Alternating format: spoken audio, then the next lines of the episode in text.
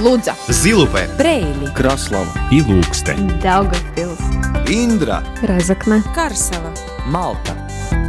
Латгальская студия. Но от Виском, Радио 4.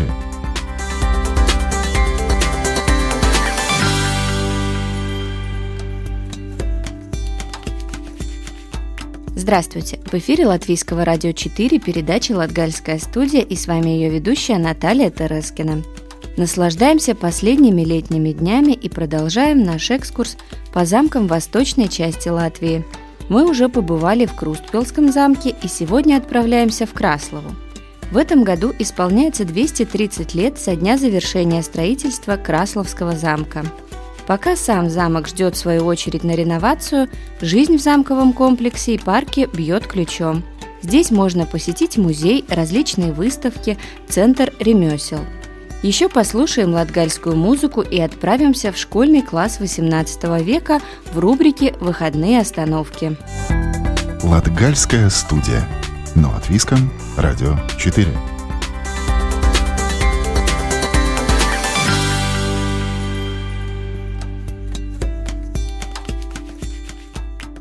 В этом году исполняется 230 лет со дня завершения строительства Красловского замка.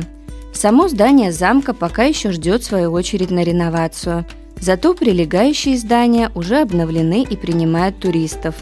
В Красловском историческом и художественном музее, расположенном в бывшем доме для прислуги, проводятся разные выставки и собран исторический материал про жизнь замка и города Краслова в течение 230 лет – а в здании бывшего сарая открыт центр ремесел и кафе. В свою очередь в доме управляющего разместился центр туризма и информации. Подробнее о гордости красловчан в замке графов Платеров рассказывает Ива Тачигана.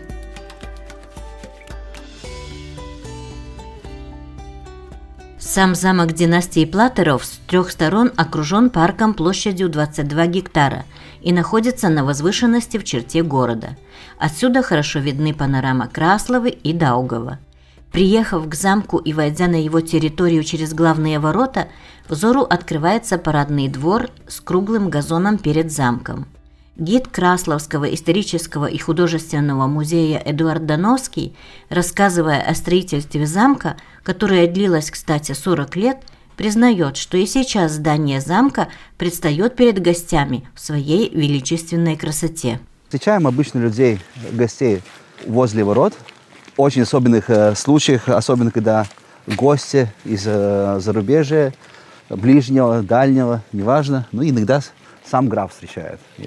То, тоже такое бывает. И, ну, такое театрализованное э, приветствие. Но это не угадать, когда граф появляется, поэтому нужно ехать и надеяться на лучшее. Сейчас он полностью открыт, хотя если гости, которые были в нашем городе лет 15-20 назад, они помнят, что было все заросшее деревьями. Это были туи, сажены аж в 1905 году самим, самим графом, последним графом Густавом Платером.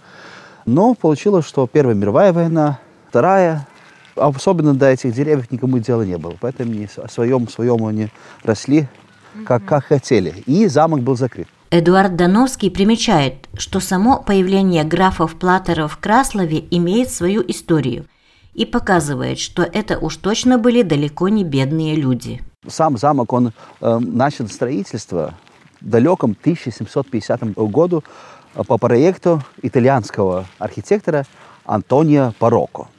Интересно то, что строили замок так долго, что поспела поменяться целая архитектурная эпоха – Э, начали строительство как э, барокко, а закончили уже как классицизм. Э, интересно, что в советское время, когда были идеи перестроить замок уже по новым лекалам, модернизировать, к сожалению, с развалом Союза, к сожалению, не развал Союза, а, к сожалению, что эти работы не были приведены до конца. И появился третий мансардный этаж – который уже является уже, уже каким-нибудь третьим стилем, и такое объединение, э, мешанина называется эклектизм. Хотя тут люди жили, как я говорил, очень давно, это 4000 лет назад.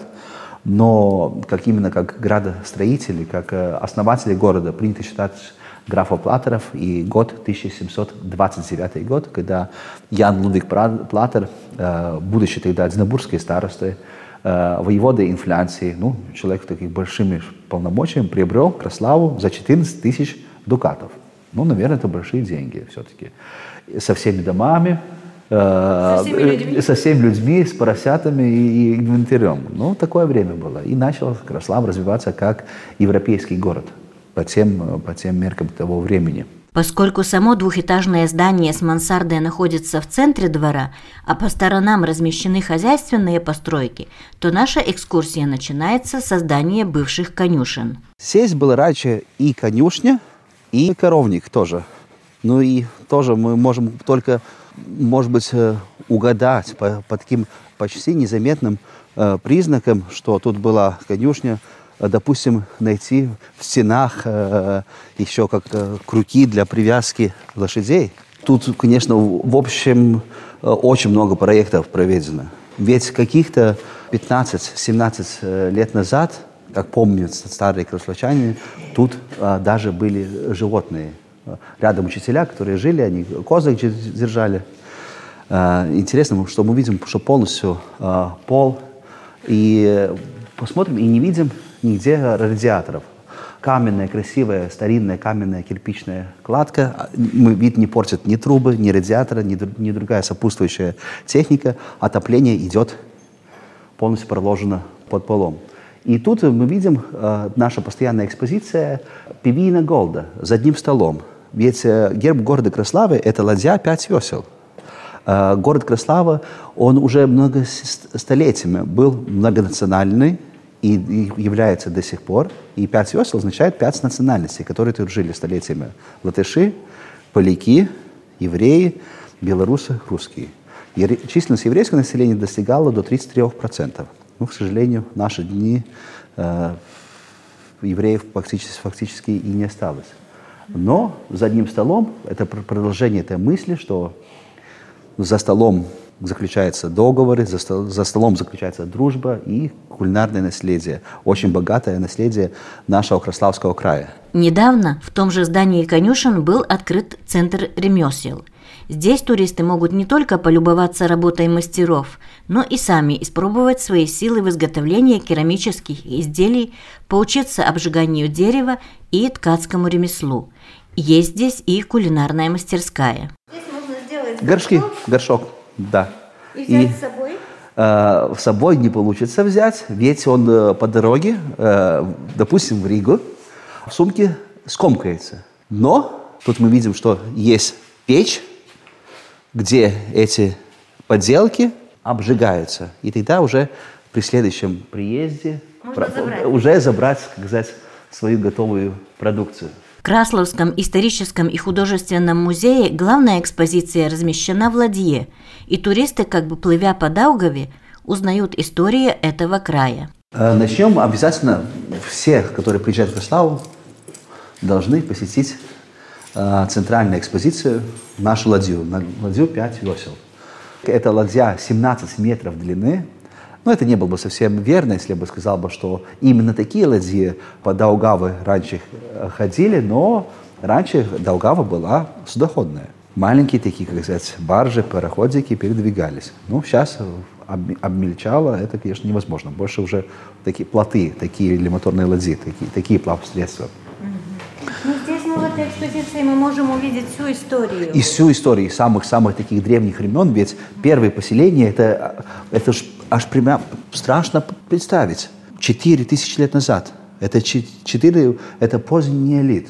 И мы видим каменные орудия, да, каменные топоры, каменные молотки. В этом году Краслова отмечает не только свое 230-летие, но и юбилей городской больницы. 150 лет назад с помощью тех же графов-платеров в городе была открыта первая больница. И в музее предоставлена выставка о развитии медицинских услуг в Краслове. А Как в Краславе по- появилась больница? В далеком 1789 году Аугуста Платер, графиня, по рождению Агинска, пожертвовала 100 тысяч злот на строительство Краславской больницы.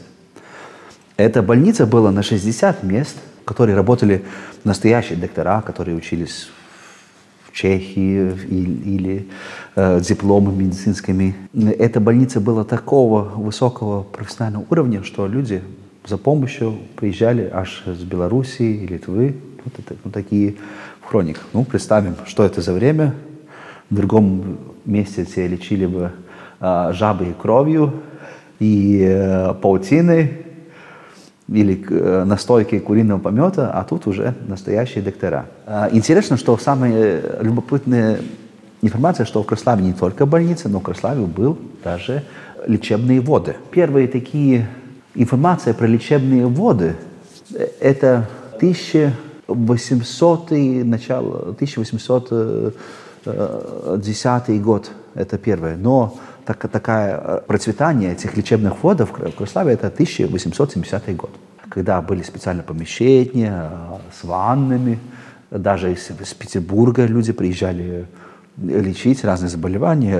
Ну, а какие это места были? Это прям Краслава или это, это вокруг Краславы? Это прям в Краславе. Но самое интересное, что как это происходит, один прекрасный день мы можем представить, что некая геологическая катастрофа, может быть, какая-то внутренний обвал, и эти воды один прекрасный день просто потеряли свои лечебные свойства. Как уверяет Эдуард Дановский, конечно, главной жемчужиной Красловы все-таки является здание замка рода Платеров. Пока приведена в порядок лишь внешняя часть здания, а внутри, где проведены исторические исследования, пока, по словам гида, царит разруха. А когда вот здесь жили графы, вот есть ли какие-то свидетельства о том, как, как выглядело? Есть ли какие-то фотографии? Пара фотографий.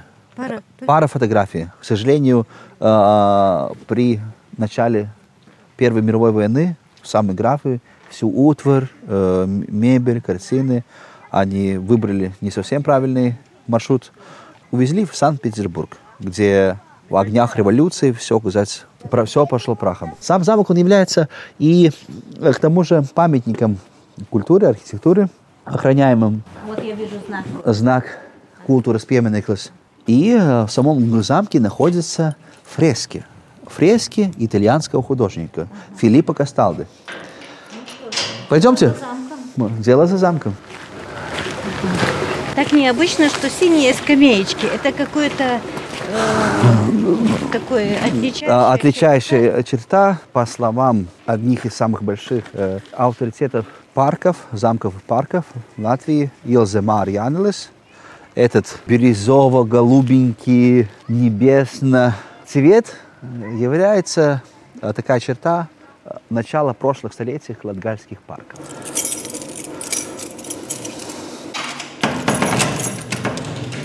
Мы видим фотографии, как выглядел входной вестибюль 1914 год. Очень-очень-очень роскошно, богато украшена мебель, камин, ковры, резьба по дереву. Даже если смотреть на фотографию 1976 года, когда все эти элементы убраны, но сохранены архитектурные элементы, и это был бы идеальнейший, уже, уже, уже смотря через такой уже отрезок большого времени, лучше было бы, если вообще ничего не трогали бы, не начали бы. А сейчас у нас что там наверху? Железно-бетонный перекрытие, всеми любимый, горячо любимый белый силикатный кирпич и газобетонный блок, шлакоблок, газобетон. Эдуард Дановский отмечает, что старинные фрески в замке были обнаружены летом 1984 года в результате зондирования стен в помещении замка. Нужно немножко э, пояснить нашим радиослушателям, что есть два вида фресок э, в сухой и мокрой технике. И фрески являются рисунками по штукатурке. Да? А мокрая фреска – это когда, или влажная, так будет правильнее, когда у художника буквально есть два дня только. Когда, после, когда штукатурочка свежая положена, ему нужно очень-очень быстро, очень качественно, очень красиво нужно нарисовать. И оказывается, ведь про это никто не знал, что тут в Краснодарском замке под слоем штукатурки э, спрятаны такие удивительные рисунки, то есть фрески, э, которые принадлежат другому итальянскому художнику Филиппо Касталде. Это итальянские пейзажи.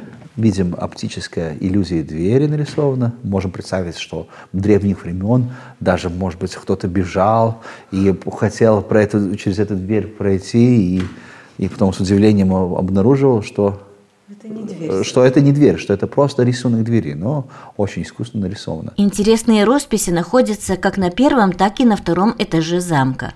Как выяснилось, в первой половине XIX века фрески были покрыты штукатуркой. А, Все-таки тут э, было очень большие перемены. Во-первых, во времен графов э, э, тут была лестница деревянная, направление было по часовой стрелке.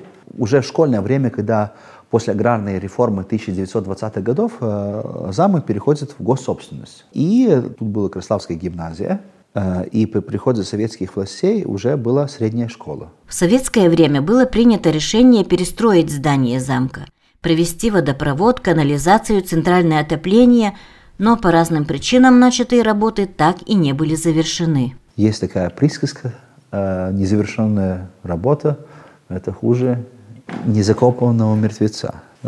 И работу начали и не завершили. Там, там есть много обстоятельств, и я думаю, что даже не стоит искать виновных, просто так случилось. Есть какие-то такие старинные вот рассказы про то? Есть, есть рассказы, есть э, рассказы про подземные хода, которые вот идут э, э, замка. Можно ли им верить, можно ли нет, трудно сказать. Э, ведь, э, как говорится, не бывает э, дыма без огня. И э, такие секретные эвакуационные ходы, эвакуационные ходы, они, конечно, имели место быть. Они, они, в принципе, должны быть. Но, как говорится в таких городских легендах, что был ход через Даугаву, ну, сильно сомневаюсь, потому что трудно представить, как э, гидроизоляцию Проходя по помещениям замка без света с замурованными окнами, чтобы в замок не проникли вандалы, с грудами строительного мусора, трудно представить, как здесь выглядело при жизни графов Платеров, но видя, как преобразились всего лишь за каких-то неполных 20 лет другие здания, есть надежда, что и сам замок будет приведен в порядок. Настоящее подземелье. Сейчас куда идем? Э, Ой, прям город видно. Прям сейчас видим э, шикарный вид на, на город. Мы видим э, гроту, тоже очень любопытнейшее строение. В 19 столетии повсеместно в Европе были модно у аристократии, знати, в парках строить некие такие сооружения, которые несла э, функцию для красоты. Просто это было для красоты. И эта грота до сих пор радует гостей города. Я все-таки хотела спросить о парке, да? Конечно, из этих многих старых деревьев нужно отметить, что это все-таки были по недогляду советского периода это самос, самосаженцы. Некоторые деревья э, в таком состоянии, что они просто опасны, могут быть. И поэтому то, что нужно, если зуб больной, нужно удаляться. Но, конечно, за место э, сажатся новые деревья. Старинных сортов э, красная судроб, апсе, манжурис рекст. И нужно отметить, что внизу э, необычная такая пинус румелликус по латыни. Иногда его называется македонской сосной или э, румелиес преда. Тоже это уже самых-самых-самых такие очевидцы, которые э, помнят ну, бывших, бывших господ. А сам парк, он э, более-менее приведен в порядок. Найдены документы, которые датируются 1836 год на польском языке при преобразовании той части Краславы. И как там были нарисованы эти дорожки, так и сейчас эти дорожки сейчас возобновлены. И э, вокруг грота, вокруг прутки, и гости города, конечно, могут и погулять, и все это оценить. Заканчивается наша экскурсия у бывшего дома управляющего замка. Здесь после реновации находится Красловский туристический информационный центр. Руководитель отдела туризма Татьяна Казачук примечает, что замок графов Платеров уже сейчас является востребованным туристическим объектом. Э, на самом деле, отработав уже июнь и июль этого года, да, со всеми ограничениями, я скажу, что мы рады. Туристы едут. Да, нет больших групп, как было в прошлом году, но семьи, маленькие компании, соблюдая предосторожности, они приходят. Если, допустим, брать статистику за июль, их было больше, чем 3000 у нас в инфоцентре. Сравнивая с прошлым годом, чуть-чуть меньше, на 200 человек – Но учитывая, что почти нет мероприятий, это достаточно много. Интерес большой, очень много звонков, очень много интересуются, интересуются в том числе и группы, что нас очень радует, э, учитывая, что у нас постоянно открываются какие-то новые объекты, новые гостевые дома, новые центры ремесленничества. Таким образом мы пытаемся заинтересовать и привлечь наш край больше и больше людей. Конечно, много из рассказанного гидом Красловского исторического и художественного музея Эдуардом Дановским осталось вне сюжета. Так что, если хотите посмотреть парк графов Платеров, попробовать себя в роли гончара или ткача, узнать легенды, связанные с замком, его историю и, конечно же, полюбоваться красотой Красловы и окрестностей, придется приехать самим. Как говорится, лучше один раз увидеть, чем сто раз услышать. Латгальская студия. Но от Виском. Радио 4.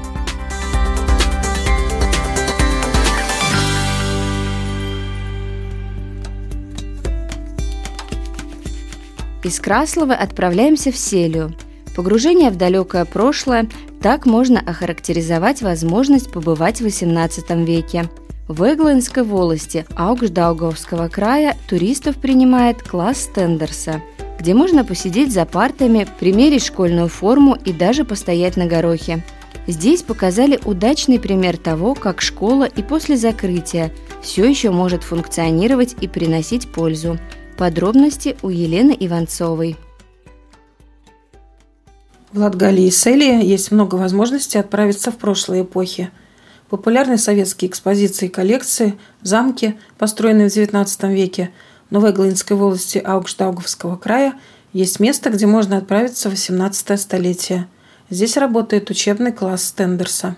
Исторический класс Стендерса был сделан в 2019 году еще когда работала основная школа Эглайн. Год назад школу закрыли, но благодаря тому, что здесь работает класс Тендерса, в школьных помещениях иногда есть жизнь. Организатор культурной работы и туризма в Эглинской волости Санта Сутаня Зутаня рассказывает, что первый урок в историческом классе состоялся в июне 2019 года. Из-за пандемии туристический объект долгое время не работал, но теперь он снова принимает гостей. Готхард Фридрих Стендерс – пастор, просветитель, педагог – создатель азбуки в картинках и автор латышской грамматики, а также основатель светской латышской литературы. Он жил 300 лет назад, и создателям класса удалось передать неповторимую ауру той эпохи. Во время экскурсии и уроков гиды рассказывают, насколько неоценимым был вклад Стендерса в развитие латышского языка. В классе Стендерса воссоздана атмосфера XVIII века. Все стены обиты здесь деревом. Здесь можно посидеть за партами, идентичными тем, за которыми сидели наши предки. Шкаф, доска, школьная форма и письменные принадлежности также создают неповторимую ауру. Изучить старинную письменность и печать может азбука в картинках, которую создал Стендерс, уроженец Эгландской волости. Класс сделан максимально интерактивным. Например, желающие смогут ощутить себя провинившимися учениками и постоять в углу на горохе. Это наказание было одним из самых суровых в то время – также здесь можно примерить школьную форму, сшитую по образцам одежды XVIII века. Обустройство класса стало возможным в рамках международного проекта «Путешествуя с умом. Посети Литву и Латвию» на средства Европейского фонда регионального развития. Самоуправление тогдашнего Илукского края получило на осуществление своей идеи почти 40 тысяч евро. В проекте участвовали 7 самоуправлений двух стран, и все 10 туристических объектов, созданных в Латвии и Литве, включены в общую интерактивную туристическую карту.